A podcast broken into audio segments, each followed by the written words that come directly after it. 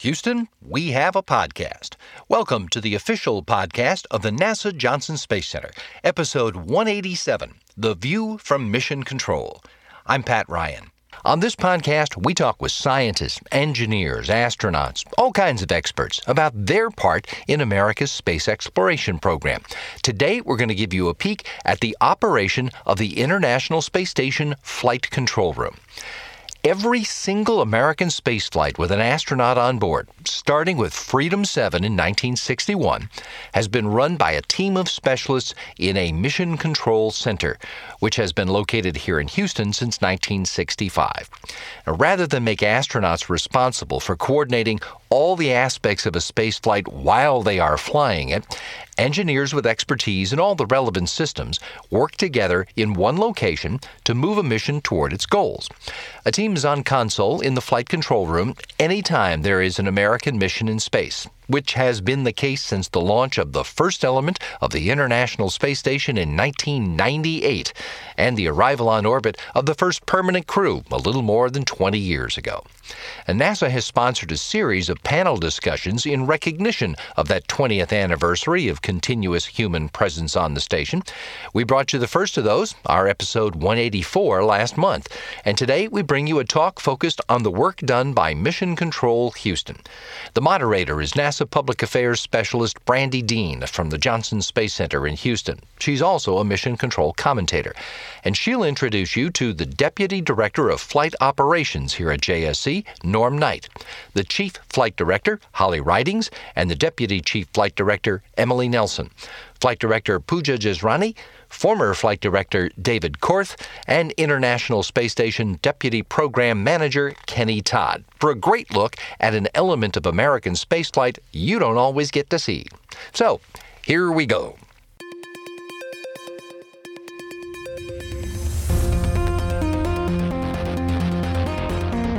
T minus five seconds and counting. Mark. Launch commit lights are correct. Here she goes. Houston, we have a podcast. Hello, and welcome to our ongoing celebration of 20 continuous years of human presence on board the International Space Station. I'm NASA Public Affairs Specialist Brandy Dean. On November 2nd, 2000, the very first expedition crew arrived at the International Space Station, and since then, there have been an unbroken string of 241 astronauts from 19 countries on board supporting science experiments, performing spacewalks, and teaching us how to live long term in space. But although the crew members in space might be the most visible piece of that puzzle, they are only a tiny percentage of the many, many people who have to work together to make sure missions are safe and successful. We're here today with some of the people that work on the ground, and in particular through our Flight Operations Directorate. And we have a few International Space Station program stowaways here with us as well. I'm going to let each of them introduce themselves and uh, tell a little bit about what they do. And then, in honor of the anniversary we're celebrating, I'd love for each of you to also tell us where you were 20 years ago when Expedition 20, when Expedition One was just beginning. And we are going to start first with Norm Knight. Well, let's see, Brandy. Uh, it's really an exciting day, and uh, it's great to be on this panel. Uh, a little bit of my background. Um, I've worked in, in flight ops for many years. I, I'm currently the deputy director of flight operations you know, thinking back 20 years ago, which uh, some days it seems like yesterday, and some days it seems like a, a long, long time ago, uh, I had been uh, a group lead for one of the shuttle uh, groups that uh, that managed the main engines, solid rocket boosters, and external tank, and was recently selected as a flight director. So I was really transitioning from uh, shuttle to station. So exciting times, exciting memories, and look forward to to the rest of uh, the panel discussion today. Definitely. Thank you, Norm. Um, now we're going to go to Kenny Todd. Hey, good morning, Brandy, and uh, good morning to the rest of uh, my esteemed colleagues on the panel. It's good to see all of you.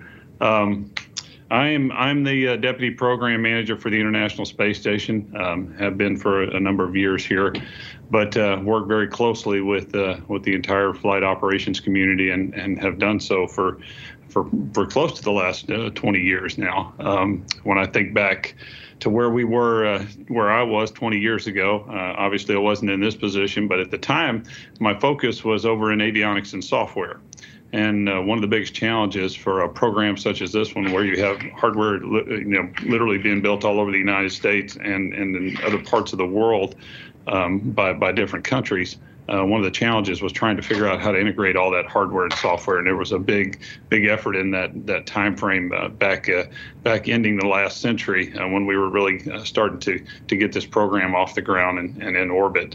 And so at that time, uh, I, I, had one camp uh, working working real time operations on the avionics and software side, and um, uh, making sure everything was going okay on orbit as we as we started to bring up these different systems. And at the same time, uh, I was off uh, trying to figure out the next flights in the queue and how to make sure that uh, that that we were all going to be good to go, and trying to find problems on the ground so we didn't have to find them and and give them to these to these flight directors later on when they have to to deal with them. And again, good to see everybody. I'm sure they appreciate that early work. Uh, next up is Holly Ridings.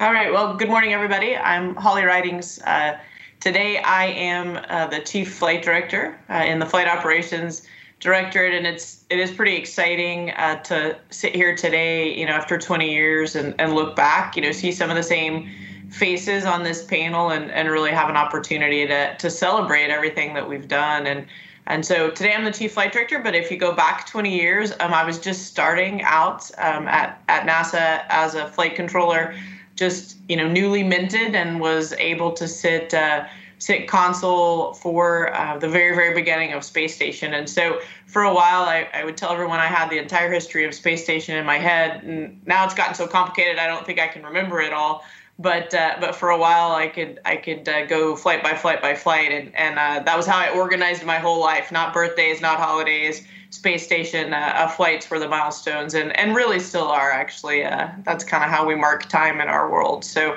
um, super exciting to be here and hope you enjoy what we talk about today. Thank you. Next, let's go to Emily Nelson. Good morning and hey to everybody. So let's see. Right now, I'm the deputy chief flight director in the flight operations directorate, and um, we're still also active flight directors. Um, 20 years ago, I was also starting out as a junior flight controller. Um, the Expedition One launch marked a transition where um, one role that we had early on was going to retire because the, the, the space station, which had actually been in orbit for a while, was going to have people on it. And so we were going to retire one position and move into a full team. So um, I was excited to be transitioning into additional uh, responsibility and, and getting maybe to become a little bit more senior as a flight controller someday. But I was a, a pretty baby flight controller back in, at that point in time. That's cool. Um, how about we go to David Korth next? Hey, good morning. Uh, it's good to be back among friends. Uh, I hung up my flight director spurs several years ago. Um, so now I'm the uh, deputy manager of the ISS Avionics Software uh, Division, what Kenny was doing 20 years ago. Um, 20 years ago, I was uh, sitting console in what we call the Blue FCR, a much smaller version of what's behind Emily right now. Uh, and I was the lead planner for Expedition One. And so, the, you know, I I look back and I was reflecting uh, this last couple of days on what we've accomplished since then, and thinking, you know, how much preparation went into Expedition One, and as Emily mentioned, uh, the un, uncrewed station that existed for a year and a half, two years before uh, the uh, Expedition One crew showed up, and how much work effort we all put into working with the Russians, trying to come up with what the plans were going to be, how we're going to integrate things together. And when we finally cut our first plan and uplinked, that's when it, you know, it hit us. That this is real. This is actually happening. Um, so, uh, and and clearly a lot has transpired. Uh, both with all of our partners and uh, the vehicle itself and, and the evolution of operations. So I'm, I'm glad to be part of this group today. Must have been such an exciting time. Uh, finally, we're going to go to Pooja Jesrani. All right, good morning, everyone. I'm happy to be here with all of you. Um, like Brandy mentioned, uh, my name is Pooja Jesrani, and I am a flight director. Um, I was selected in 2018, so I'm one of the newer flight directors in our office. I was selected with five others, uh, making a class of six, and so I am the you know one of the, baby flight directors, you would say, uh, but have had a lot of experience now at NASA. At, in 2011, sorry, I should say in 2000, I was um, in 11th grade. Um, I was in 11th grade and had a lot of space posters in my room, and it's you know, was very inspired by space and wanted to be um, where I am today. So, um, very excited to be here. Thank you.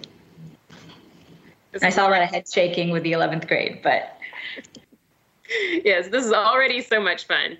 Um, so now we're going to back up a little bit. Uh, although a lot of this group supports flight operations and mission control, that's not everything that flight operations does uh, by a long shot. So Norm, since you're the deputy director of flight uh, operations, why don't you give us an overview of what Flight Operations Directorate is.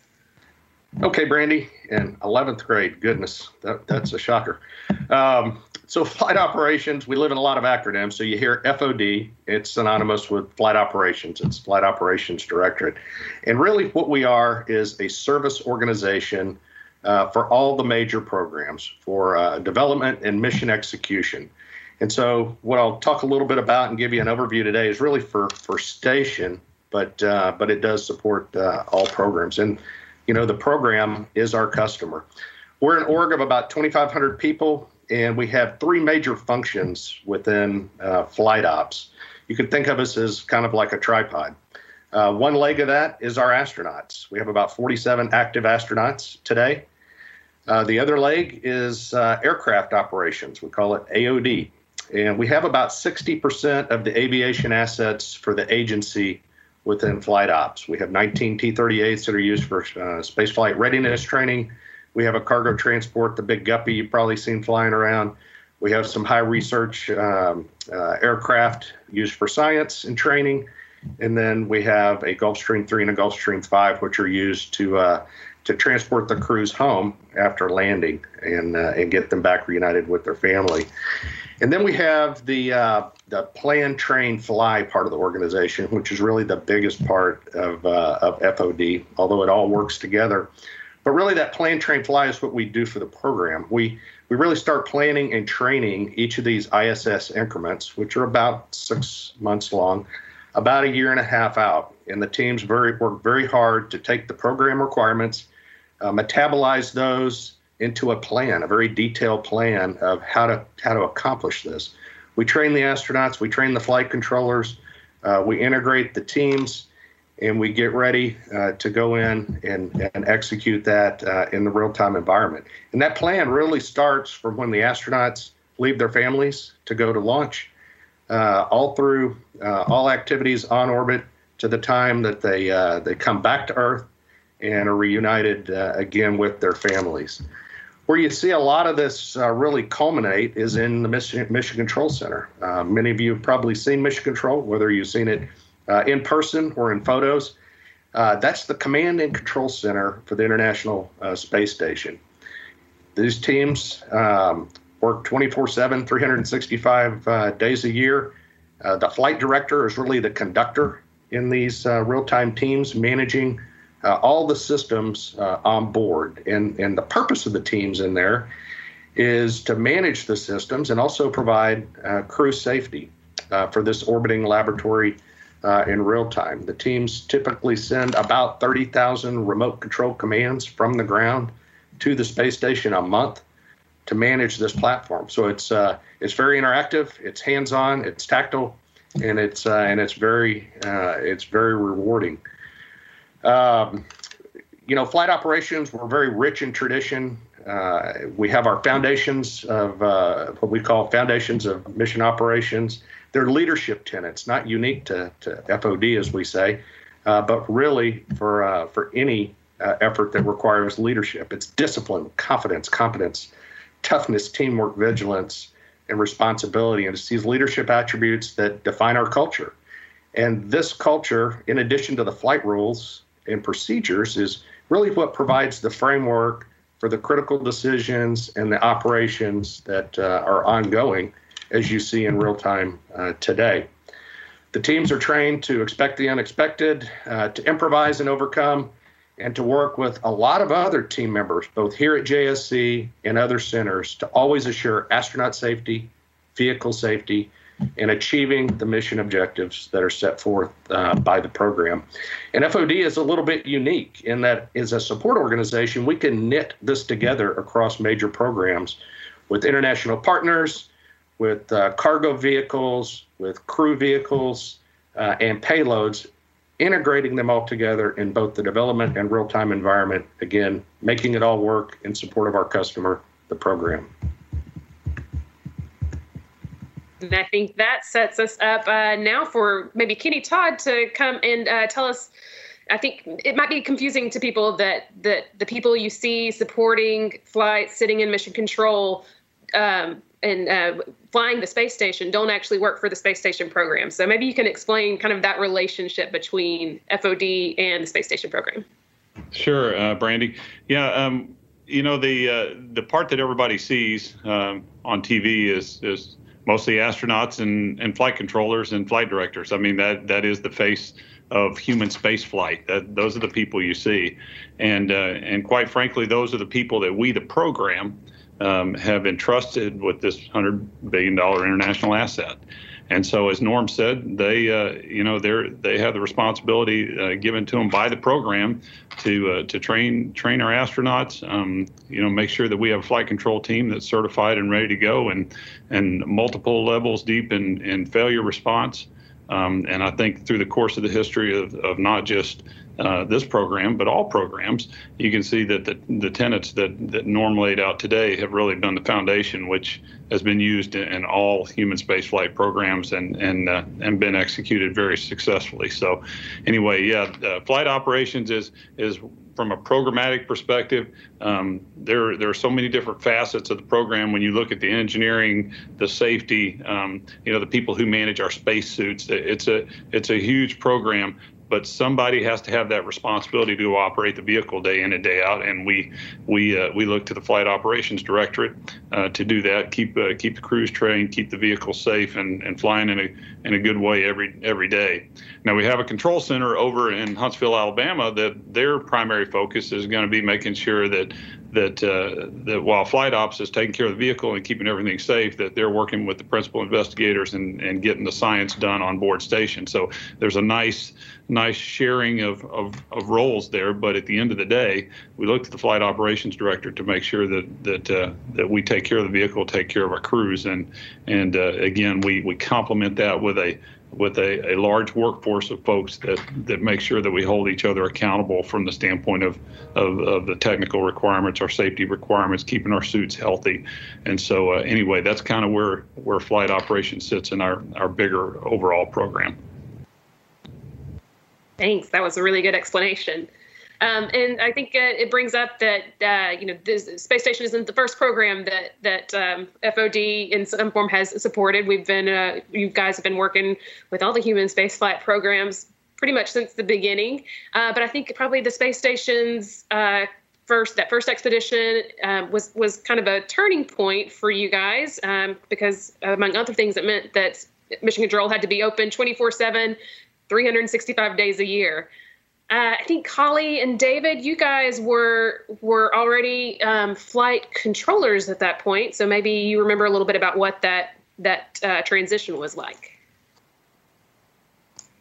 Yeah, so maybe I'll go I'll go first, and then I'll, I'll hand to David because I think our perspectives are maybe a, a little bit different, right? So I I came in. Um, right when we were building up the the team of folks, the flight control team that would work the space station, and so you know, I I I didn't start on the shuttle side and then transition over like uh, like Norm and, and Dave's got some experience as well. So to me, you know, the the 24/7 365 is is really the only world I've ever known. And and we supported from the space station side, you know, round the clock and then obviously when the shuttle came up and docked and we did joint missions together and really laying the foundation for so many ways that we partner with all of our international partners and then now our commercial partners as well. And so, you know, I, I was lucky enough to come and, and be some of the very first people to get certified on the on the space station side and learned the ropes from that perspective. And um, you know, Expedition One, anytime you do anything for the first time, right? You know, there's always excitement, but also trepidation because you've spent so much time trying to anticipate and consider how it's all going to work together and then you sort of go live and then you, you, you know some of it works and some of it doesn't and actually that's probably the best part of our job is getting to to solve all of those problems right that's what all of us love to do um, after all of the hard work's been put in to, to prepare. So that's kind of my you know perspective on it. You're you know you're at the starting gate and and you hit the go button in station. You you hit go and you never you never stop. It just goes. And so again, you know, after 20 years, that's that's the only world I've ever known. But I know that Dave and, and Norm had some more experience on the shuttle side before that than, than I did. So I'll hand to one of them. Yeah, thanks, Holly. And, and I uh, when I first got hired into NASA, uh, I came in as a in the space station operations planning area, um, and we were always 52 months away from launching something, and so. Uh, our management said, "Hey, you know, it might be good for you guys to get some flight control experience if you're going to be part of the flight control team for space station early on." So I got uh, to spend four years doing shuttle flight control and flight planning. Um, and so for me, I got to see, you know, the heritage of NASA, at least when I was young, you know, maybe even as young as 11th grade back when I remember shuttle. And um, the fact that, you know, I could make a flight plan, and if I wanted to change the flight plan, uh, I took out a pencil, I erased a couple of lines on a piece of paper, I drew some new lines, and then we faxed it up to the shuttle, and voila, there's the plan. And that was the change. And then all of a sudden, this new era of international cooperation and you know jointly agreed to um, operations and coordination all these different words that were like you know certainly we coordinated and we uh, we had international partners fly on shuttle. But now if i wanted to make a change to a plan i had to go call the russians. And then after you know years later it was the russians the japanese europeans the canadians we all had to agree on what the plan change was going to be. So cooperation and um, mutual agreement on how we're going to do things really became important. And so for me, that I saw that transition, and and the other aspect, uh, and I know Norm's got some. He saw this same transition in, in mentality from the U.S. perspective of a lot of experience flying short duration missions. You know, and we were even uh, very proud of ourselves with our 16 day extended duration orbiter missions. And then we go talk to the Russians about this new space station project, and they like, you know, well, we've been flying Salyut, we've been flying Mir, we know long duration space flight, and so we had this ideological um, sort of conundrum where we both thought we were right, we both thought we had the right approach, and it, it was really sort of a meeting of the minds where we both had to come together and we brought in some new technology and some new approaches. They brought in years of experience dealing with long duration crews and how to operate something continuously. And so Expedition One was kind of the, uh, the culmination of all that discussion and, and began the adventure that we, we kept learning. And things have changed quite a bit. And the relationships that we've got with the Russians uh, have changed and evolved quite a bit. And then we brought on all of our partners. So I, I, I saw that as as kind of one of the main benefits to me of, of being part of the station is opening your mind to a different approach and how you can do things and you know relying on your heritage and your experience but using that to build something jointly together. Yeah brandy i'll i'll add to that a little bit what uh, what dave and, and holly said. You know the the the fulcrum was really on the shuttle side initially. And so like dave said you know our our big long duration missions were 16, 18 days max on the shuttle. And so we had shuttle teams off working shuttle, we had station teams working station. And it was a paradigm shift for a lot of the organization to go from from these sprints on shuttle really to this marathon on station.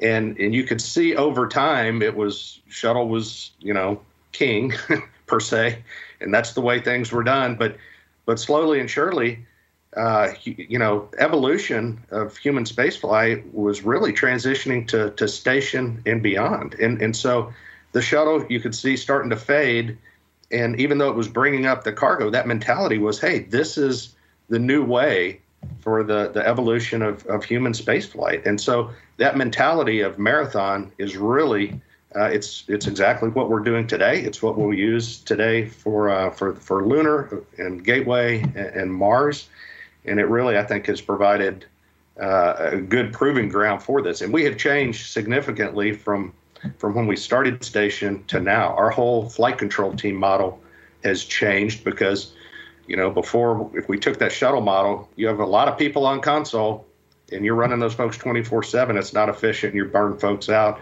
and so, really, what you see today uh, in the station flight control room from a flight op standpoint is is what you get. It's a very small, agile team working uh, again to make sure that uh, the astronauts are safe and those mission objectives are are being met. And we continue to evolve. So it's been it's been fun to watch. Well, the word marathon um, is a good one because uh, the next thing I wanted to talk about was Emily is I think the the record holder for most time spent in basically in that room in mission control. Uh, she has the I think the most shifts for a flight director. So I think I would love to hear from her on kind of what uh, a regular day on on console is. Yeah, it's maybe a dubious honor. Uh, the flight director I took the honor from told me I shouldn't be too proud of having so many shifts in this room. Um, so when I think of you know what a day in the life of space station is like, I think all the way back to my when I first started working console for for space station was actually 1999 as a shift duty officer, about a year before the first crew showed up. And so back then, this was an uncrewed ship, and you had fairly junior personnel, obviously, um, keeping an eye on it uh, uh, in the wee hours. And that was really just like I can remember back then the whole shift was really just about making sure that that, that we acquired com every rev and that the com was still working and that nothing looked funny. And then occasionally we'd end up getting a call from our trajectory officers warning us hey there's a piece of debris that might be heading towards the station. You should call everybody and get them working that. But you know super simple operations and then over the years, you know, you get through the assembly phase. By the time um, Shep and company were on board, we, you know, that was just a little while before the lab showed up. So then we started doing research, and we started really shifting through the years. You know, through assembly, where you're doing a lot of things for the first time, and anytime you do anything for the first time, you're going to learn maybe a lot. Um, and you're putting new systems on board and you're learning about those systems and you're you're building this space station one piece at a time every couple of months until you get to a point where you kind of call it assembly complete. At that point now for many years we've been using this amazing platform for for research. This is our orbiting research platform. And so a normal day today looks really different from a normal day on any one of those 21 years along the, path. Um, we are supporting our crew members as they're executing a lot of, of, research projects. Those research projects are different every month. We have a seemingly never ending stream of new research that's coming online and and getting to orbit and, and then coming back home and getting replaced by more. Um, Occasionally, we'll have some systems that aren't behaving themselves, and so our teams will have to sort through those things. Um, occasionally, research doesn't go exactly as we planned, and so our team in Huntsville will have to work with the crew to sort out why it's not working the way it's supposed to and see what we can do that will still accomplish some science while working around whatever challenges we have. Occasionally, our international partner friends will have issues on their sides of the space station, and so we'll coordinate with them as they're working through the challenges to get their systems back online.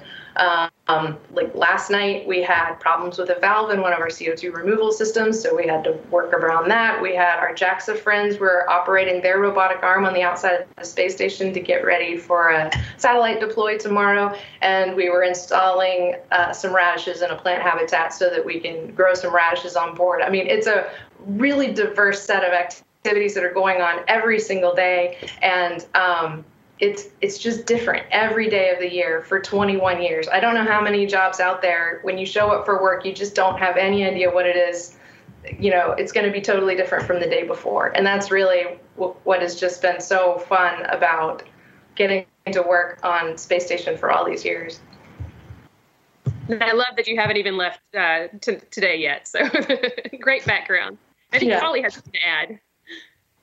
Yeah, it was it was only color commentary, right? So you know we are all engineers, and so we have this giant sheet of metrics, you know, spreadsheet of metrics, and and so Emily watches the numbers go up and down, and you know, so last week she's like, "Hey, I need to work some console," you know, so when uh, when people uh, need help, she pitches in. So she's been actually on the night shift for the last couple of days, and uh, she has to keep the very serious, very fancy trophy uh, for the more shifts on console, which happens to be uh, one of those number one foam fingers like you get at a ballpark. So, you know, uh, we all have very serious jobs, but we also, you know, try not to take ourselves too too seriously. You know, we we live and work in mission control. All of us are there, you know, al- almost every day, right? So when you see us do a panel like this, it's easy to hear the stories and think about 20 years, but you know we're we're here because we love it and, and we still spend you know time in the building on console you know kenny kenny is i think kenny sleeps in his office and mission control sometimes so you know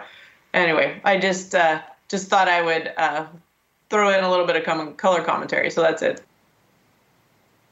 That's perfect. I, I love that. A foam finger for your trophy. Um, so, for those who would aspire to such greatness, um, earlier this year we had a call for applications for new flight directors. And I know based on the many emails that I got, there is a lot of curiosity about what it takes to be a flight director um, and then kind of how, how you learn once you get there. And since Pooja is the most recent addition, uh, or, or one of the one of the most recent additions to that group. I thought maybe you could tell us a little bit about how that worked for you.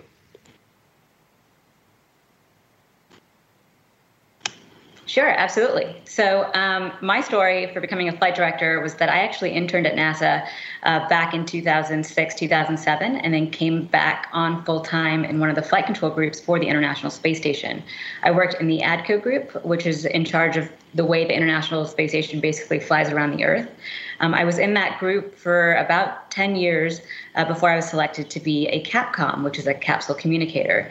Uh, a CAPCOM is a person is the person that talks to the astronauts on board the International Space Station. Um, I did that role uh, again then for a few years, um, and then applied to be a flight director for the International Space Station. I was selected in 2018. Um, once I was selected. Um, we went through about a year's worth of training uh, to get certified to sit on console.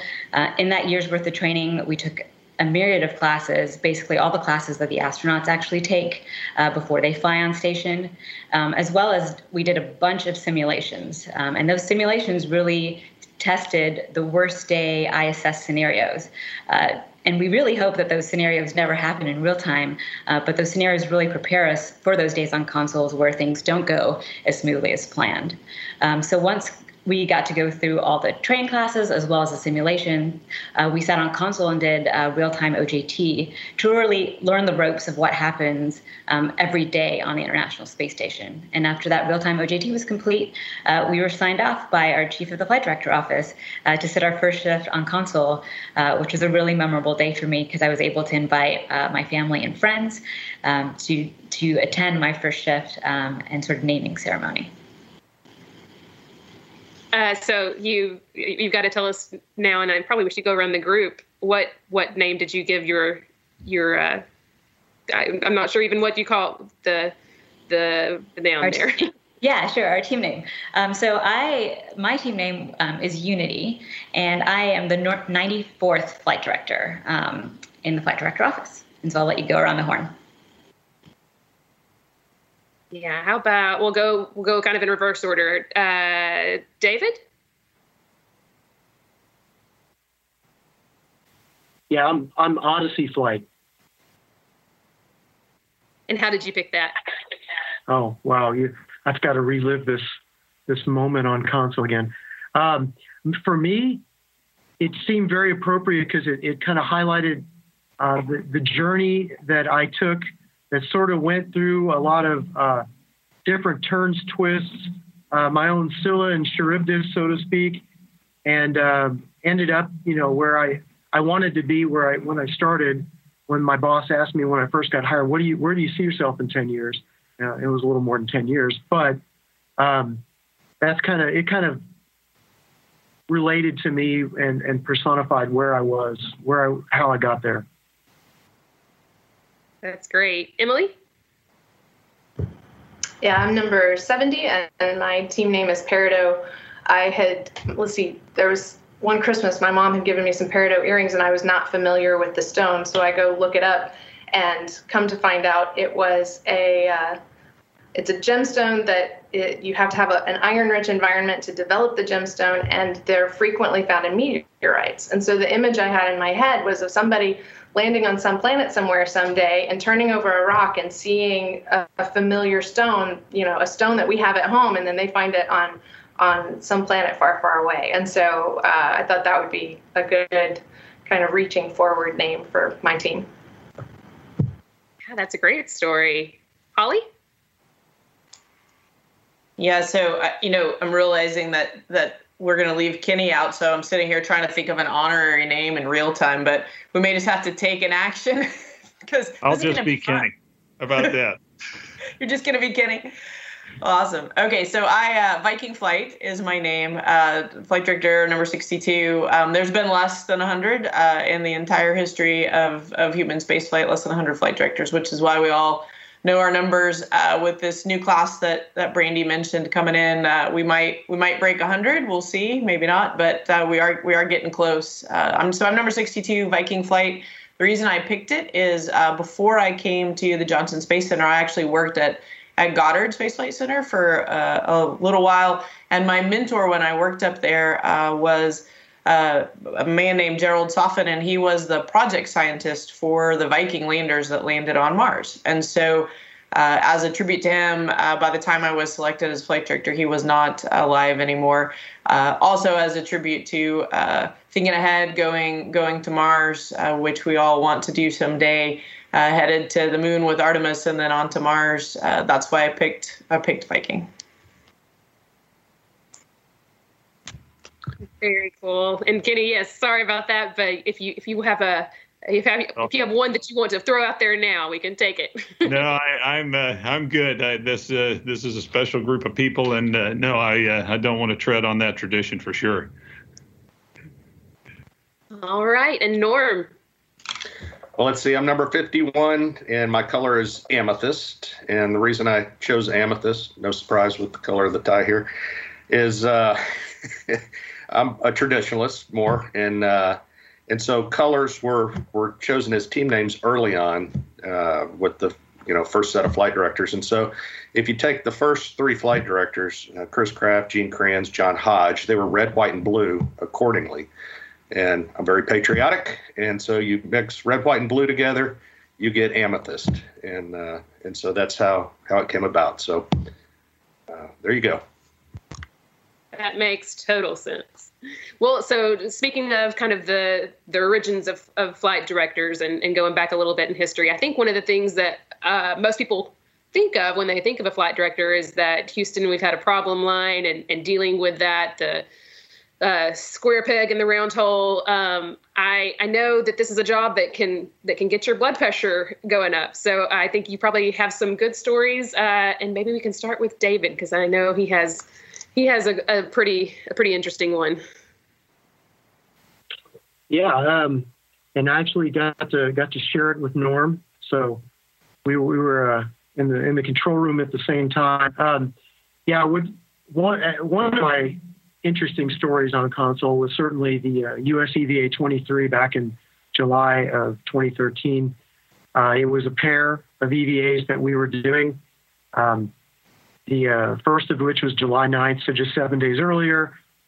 And we had, and, and we learned through this, uh, I, we don't have enough time to walk you through the whole uh, series of events that led up to it, but um, there were a couple of key things that that I took away from the experience. Um, first and foremost is to uh, build on what Pooja just talked about. Uh, you know, when you get certified as a flight director, you go through rigorous training, uh, especially rigorous uh, simulations.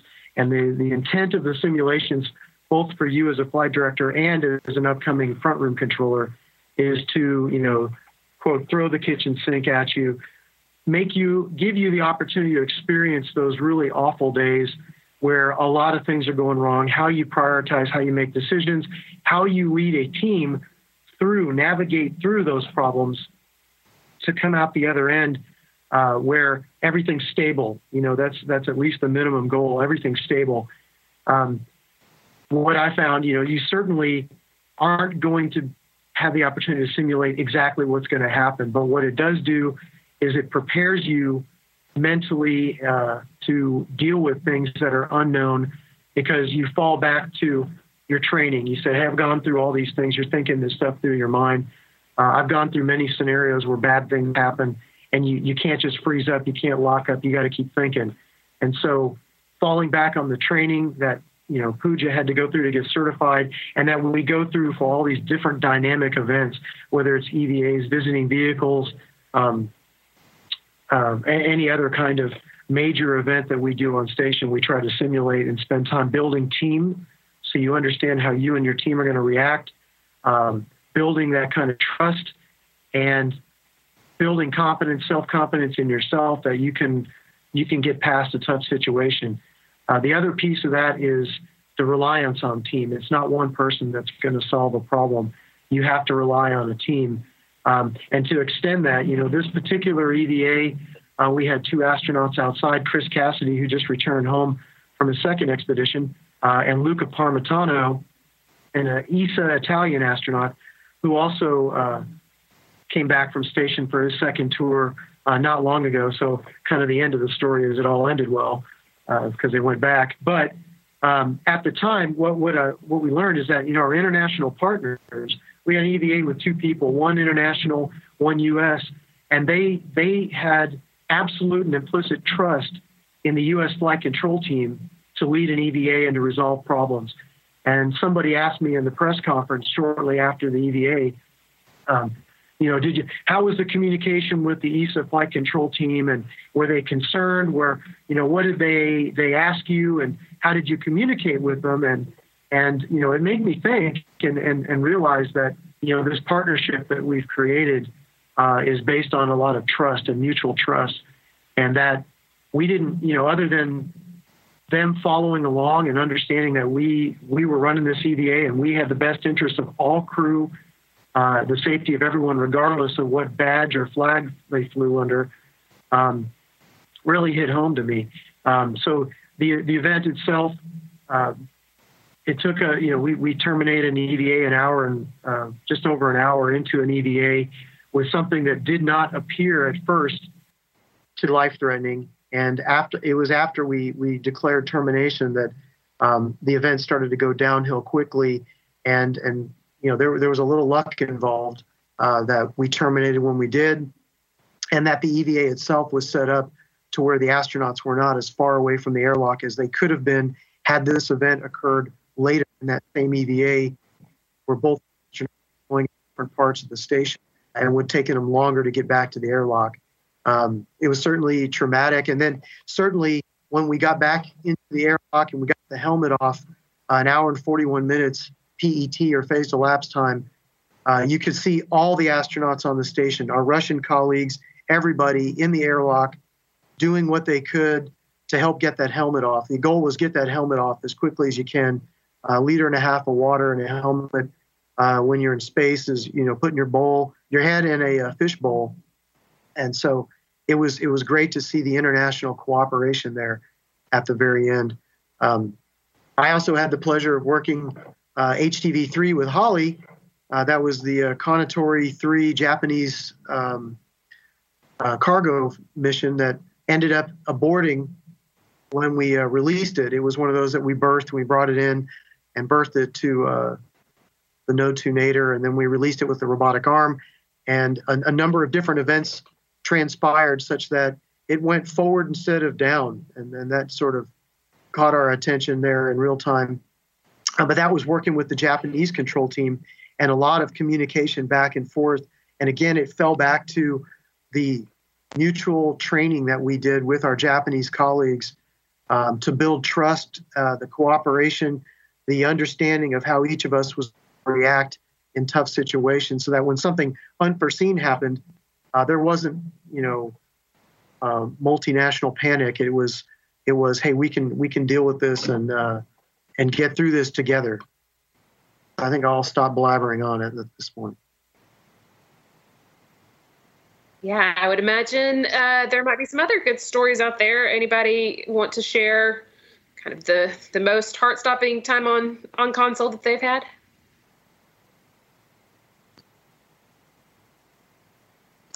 Yeah, I, I'll do a quick one, right? So, um, was on console early on as a flight director, um, and we were bringing a, a, progress vehicle into the space station. Um, and so, typically, that's an uncrewed, uh, you know, cargo vehicle. The Russians build uh, comes up to flies up to the space station automatically. Uh, normally, what happens is it uh, has an antenna that moves out of the way when it gets close, such that then makes room for uh, the the docking mechanism to to mate with the space station without any interference. And unbeknownst to uh, us on the ground, that had not happened correctly. It had not retracted properly, and so the progress is is coming on in, and and of course that antenna created some structural interference, and so when it tries to dock with the space station, it didn't it didn't work correctly. Um, when you have two vehicles in space and you try to put them together, you do what's called free drift, right? You don't want firing jets are moving around on either one of them. They don't go together nice and nice and neat. So uh, we're in a position where the progress is coming in and the space station is is drift. We're trying to put them together, and of course, it doesn't work quite right. So um, then we had to figure out what to do, and this is our, our Russian colleagues. Um, trying to figure out how to go ahead and get what we call, you know, structural structural mate, such that now we can start firing the thrusters again. You know, have attitude control of the of the space station. And so you know that story may not sound uh, you know sort of yeah, sort of adrenaline pumping maybe when I when I tell it very technically like that, but um, this is not something that that happens. Uh, typically, we rendezvous lots of vehicles to the space station. Um, it usually goes really well, and so having one where you're unable to uh, finish completing the docking, but also not be able to get off the space station because you've kind of got this this incomplete mating. Now you've got your space station in in drift. Uh, if you stay that way too long, um, you're not pointed in the right direction. You don't have power. Um, you don't have communication, and so that situation can start to uh, start to go badly fairly quickly. And so, you know, as Dave was pointing out, it's a it's a team thing, and in this particular case, you know, our, our Russian colleagues worked closely with us to figure out to figure out what to do. Um, you've got the safety of the crew on board. That's the most important thing you're thinking of in that situation, and wanting to get the space station, you know, back to a, a place that's that's safe for them in, in terms of power and consumables, and and and obviously this this structural mating that's going on. So sometimes things go go wrong, and you have to figure out what to do. In that particular case, we got uh, we got enough structural uh, mating that we were able to do the there's hooks clamps that kind of pull the two uh, two vehicles together and get back into a, a safe state. Um, but it was very uh, sort of adrenaline adrenaline inducing for a period of time while we figured out what to do. And you know brandy always asks these questions and we're all trained to tell them in these like super dry boring voices you know because that's what we do on console when things go wrong. And i'm not sure it quite it quite conveys uh, you know the the situation to to folks out there. Uh, but you know, I decided I'd try a little bit, so hopefully people understand that uh, you know that's our equivalent of heart pounding, where we have these very calm faces and sort of monotone tones, because that's that's what we're trained to do. Yeah, and just to add some color commentary to that one. Um, I remember that day because I was with a team that was doing a training run upstairs, and word spread that because it was pretty unusual for a progress to not dock totally normally. And so word had spread upstairs into this, and we pretty much just like everybody took a pause and we moved our data from our simulation training data to the real-time data to just kind of follow along, you know, with bated breath from upstairs to see what are they going to do? How are they going to solve the problem? You know, we had a whole team that was following along that really it was it yes, when you describe it technically and in the moment you can't get all you know, we don't make it a big exciting event, but I will tell you that from another room in the building having nothing whatsoever to do with the op, we were all watching because it was a, a kind of a really scary event. And I'll uh, let's see, Brandy. I'll I'll jump in kind of from a, a, program perspective. I don't I don't sit and do the do the actual console work, but um, you know I, I look at from a programmatic perspective. We've asked the flight ops team, uh, you know, take care of the crew, take care of the ISS, um, and if something goes wrong, you know, my perspective is get us through the shift, get us stable, and then we'll step back as an integrated group, take a look and see what our options are, try to figure out how to go how to go forward. And um, at least one of the examples that I can think of, and maybe maybe one of y'all can help me remember. For some reason, it was I think it was 12A or 13A. We had a shuttle shuttle dock to station, and um, uh, for whatever reason, the Russians had a computer failure, and uh, we thought, oh, no big deal. And then they had another computer failure, and you're like, well, that's um, you know, unfortunate for those guys. And then you realize, well, that's really unfortunate for all of us because uh, because we need them in order to be able to um, stabilize the station so the shuttle can leave. And we had absolutely no clue as to what happened with the Russian computers. The Russians didn't really have a good understanding. Uh, there was um, um, there was a lot of um, concern. I'll put it that way because we were really in a situation where we couldn't keep shuttle forever, trying to figure out what to do. Um, we were uh, concerned about overall maintaining attitude control. Um, should we try to undock and not have these computers that could control the propulsive systems? Pooja, you probably remember this, but anyway. Um, so uh, anyway, I just remember that was a, a uh, very concerning time for us at the program level because we were still building station. You know, we were still quite a ways from being done, and uh, to have a problem like this, where you're really looking at each other, going, "How are we going to get out of this?" I mean, this this could, uh, uh, you know, be a, a, step in a very bad direction if uh, if we try to let a shuttle go and not have a, a good way of ensuring that we can clear it from the station without any kind of a, a contact. So it was um, at least um, uh, over a period of days. It was it was something I think a lot of us lost sleep over, uh, working with the entire team, engineering, uh, our operations team, our safety communities, um, our partners, our Russian partners, trying to figure out because it wasn't just as simple as rebooting uh, that computer and bringing it back up. That it was a, a, much more involved technical issue that, uh, uh, again, kind of felt like it brought us to our knees there for a period of days. And I assume some of you might might have remembered that one.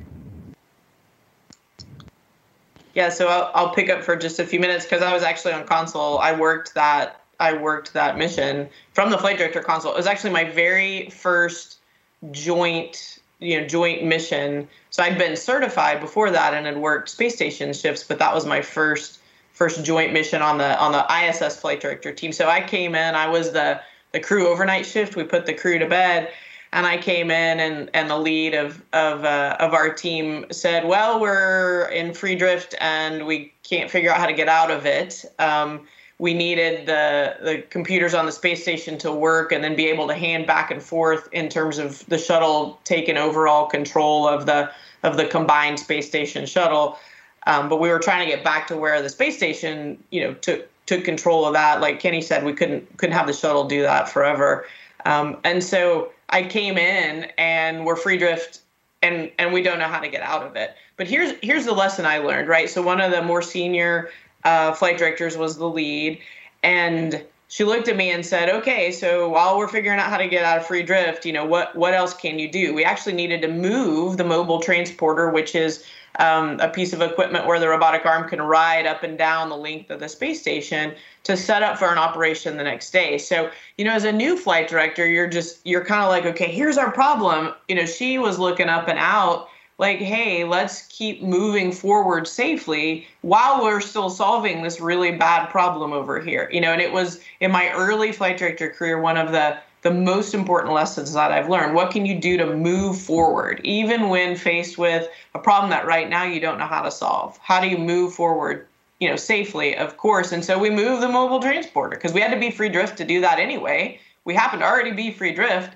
while we're over here trying to figure out how to solve the problem. The other piece of that is when you have a problem that big, everyone just shows up. Like it's amazing. You don't have to make phone calls. People just know. Like Emily was saying earlier, the team in the other room's looking at the data. Everybody's at home watching NASA TV. You know, people are getting things on their phones now more than they used to because phones are a little more more uh, uh, prevalent now. But but the data just gets out, and people just show up what can I do to help? And and we formulate what's called a team four, where you have a another set of folks go really, really focus on that problem, leaving us in the control room again to continue flying the mission as much progress as we could make safely. So, you know, those are like two of my biggest flight director lessons that that I carry with me from from that specific uh, incident that uh, that Kenny brought up.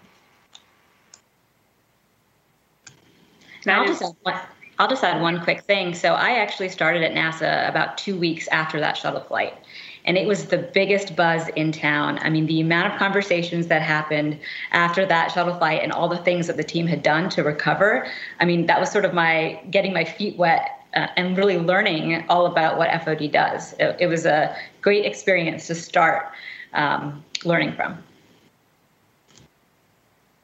Yeah, that, that that's so that's so cool. I feel like we could listen to your battle stories for a long time, but um, I know you've got uh, other things to get to today. But I did want to wrap up a little bit by talking kind of um, about how flight uh, flight direct uh, flight operations directorate is is still evolving as we have new programs coming online. I know. Um, Holly, you supported the the first uh, SpaceX cargo mission, and Pooja, I think, is getting ready to support the first Boeing commercial crew mission as well. So um, maybe you guys could talk a little bit about um, about how things are, how we're adapting to those those new demands.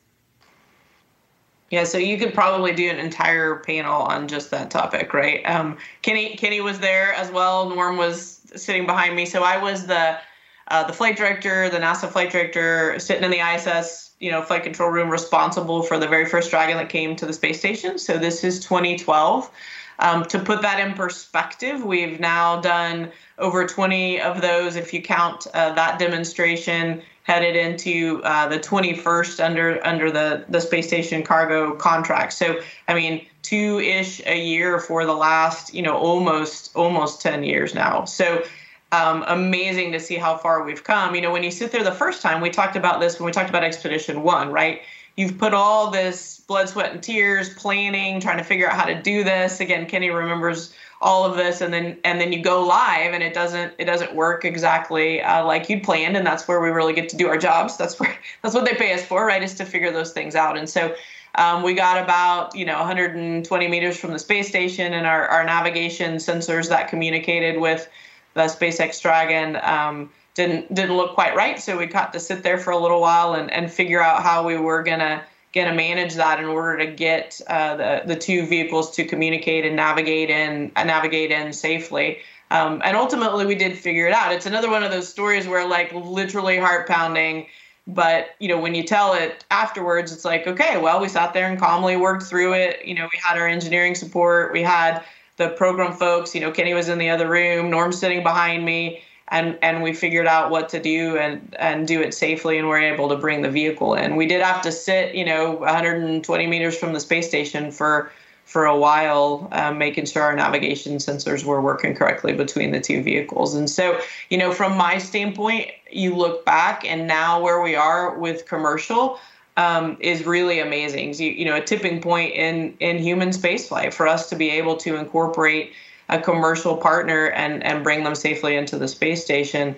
Um, but to us, right, who started, you know, at the beginning of the space station, it, it was just another opportunity, right? We we had uh, done expedition one. We had figured out how to incorporate you know over time all of our international partners add their modules and their vehicles to the space station. And this was just one more in a in a continuum. And and so we look forward now with all of the the pieces that we continue to do on space station and you know on into artemis. And and for us that's you know con- continuing to build on the skills and the, and the culture. You know at the end of the day it's about relationships and teamwork and trust. And and you go and you figure out that that combination with with every partner with every provider with every team that, that we interact with. And you know that's really the amazing thing to me about the international space station one of the most amazing things. And so again i could talk forever but you know kenny and norm were there as well so i'll i'll hand to them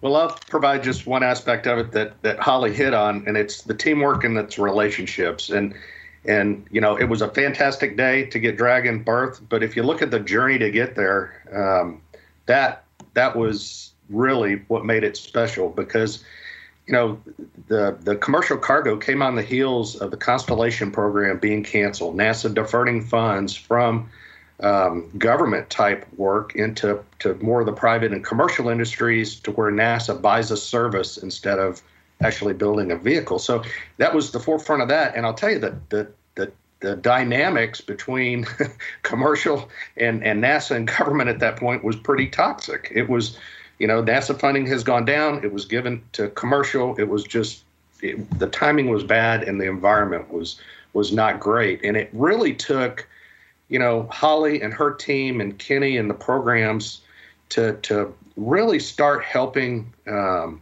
build trust, as Holly said, because we were doing a lot of finger pointing back and forth, and it was getting us nowhere. Uh, and until you know those relationships started to be built, the trust started to be uh, instilled in that you need us, and NASA recognizes that we needed them as well. We're not the enemy we're the solution. So are they. And we have to work together. So we started focusing, instead of pointing at each other, we're pointing now at a common goal, that common goal of successful commercial cargo. And that is the foundation. And the success of that is the foundation we're resting on today with Commercial Crew. It's what we're going into with the uh, Gateway and Human Landing System. And, and it all goes back to that. So leadership matters, relationships matter, and people and trust matter. So uh, just a great success story. I see, and, and Norm, absolutely, I agree with with you and Holly both. I mean, um, if we look back at when Station started, did we know that we were going to end up in this model? Uh, not not necessarily. I mean, we sort of had to adapt the mission along the way, uh, based on on the guidance and direction that we've been given, and um, and again, that brought some new people into our our our circle that we didn't didn't know about when we started this. But but um, uh, one thing I talk to people about um, up and out a lot is is the fact that that we have a space station culture. Uh, there's not, you know, every partner, every whether it's commercial or whether it's international, everybody brings their aspect of how to do things and how to look at problems and how to look at challenges and and how to accomplish things in their own way. But at the end of the day, you have to figure out how to to make that work with everybody else. And and what ultimately comes out of that mixer, mixer, if you will, is a is a space station culture and and we understand each other. Um, I, I, like to tell people, you know, the technical problems don't really know international boundaries. They don't know contractual boundaries. They are problems. Uh, you know, you solve them the same way. The physics doesn't change just because you you talk a different language, and so uh, you have to get together. You have to figure out how to work together to do that. And and I and we did it early on with the partners, um, our international partners, and I think with our commercial friends, we're starting to see that same thing as as both Holly and Norm talked about. Uh, you know, the the early part that storming, forming, norming thing that there was a little bit of storming early on, and, and it took us a little bit, but uh, I think uh, in the end, you know, we had arrived at a, a kind of a, a, cultural understanding of how to get things done, and it's been extremely successful, and and um, uh, you know, I think it's going to carry us forward, as Norm said, as we as we start to not just work with international partners, but also commercial partners, and and trying to uh, to go live around the moon and, and, and go do some work on the moon. Yeah, Brandi. Yeah. Uh, yeah, I was just I was just going to mention that I think this is also just a very exciting time for younger generations. You know, the last time we flew off of U.S. soil was in 2011 for our last shuttle flight, and so to get to see uh, DM2 this summer fly. I mean, it was the buzz around town. It was the buzz around the world, you know, to get to see these astronauts go to the International Space Station and fly off of U.S. soil. And I think the SpaceX team is doing an outstanding job. And we have a, you know, flight coming up in the next few weeks, as well as Boeing working really hard um, to do the same thing. So I think, you know, the next few years are going to be super exciting. Definitely. A lot of excitement these past 20 years and a lot more excitement to come. I think we are just about pretty pretty much out of time. So, but I did want to give um, Norm a chance to just kind of wrap up for us a little bit what we've talked about today. Well, Brandi, great discussion, great panel, and you know I don't know how many folks have had the opportunity to uh, go out and see an ISS viewing, where you go out and look in the night sky, early morning sky, and see uh, station flyover. But if if you've not had that opportunity, go do so because you know, station didn't happen on its own. Uh, it was, you know, uh, one vote in Congress. It took a lot of uh, teams to put this orbiting uh, outpost in orbit. and so when you look up at this um, this magnificent laboratory that's the size of a football field, it's nearly a million pounds of mass uh, in orbit, uh, orbiting the Earth about every 90 minutes.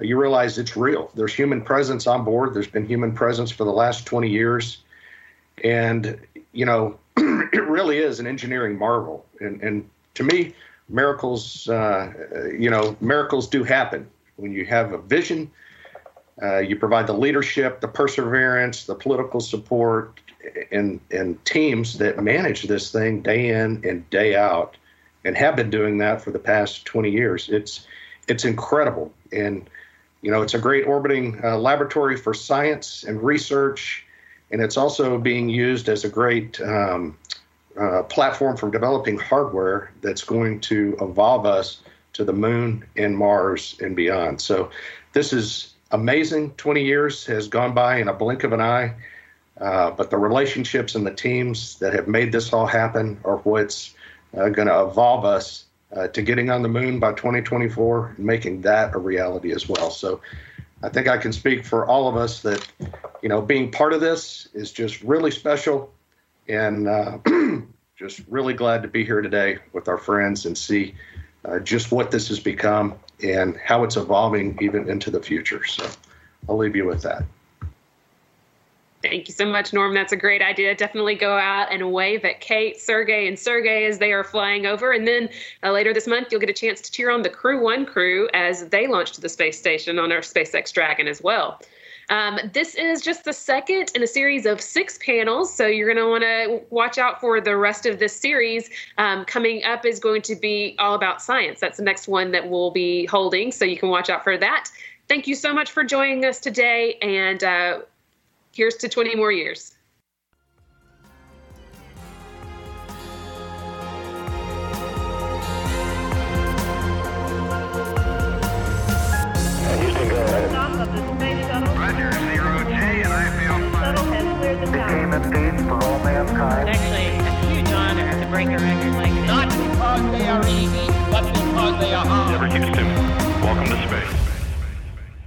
Well, that was an interesting discussion. I hope you had some insights into the way human space flights are managed here on the ground. It was also a nice trip down memory lane for me.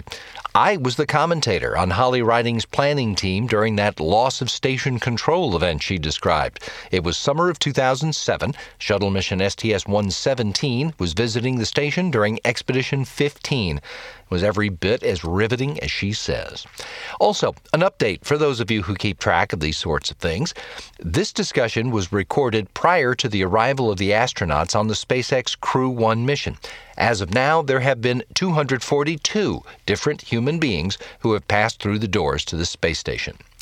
There's more to come. This celebration of the space station's 20th anniversary continues. Our next discussion focuses on the benefits of science research on the station. We'll hear from the people leading the science and research efforts on the station as they talk about the importance of that work and the benefits it's already generated for those of us who are stuck here on the ground. I'll also remind you that you can go online to keep up with all things NASA at nasa.gov. You can find the full catalog of all our episodes by going to nasa.gov/podcasts and scrolling to our name. You can also find all the other exciting NASA podcasts right there at that same spot, nasa.gov/podcasts. The panel discussion in this episode was recorded on November 4th, 2020. Thanks to Alex Perryman, Gary Jordan, Norah Moran, Belinda Pulido, and Jennifer Hernandez in pulling together this podcast, and to the NASA JSC External Relations Office for assembling this great group to give us some insight into mission control. We'll be back next week.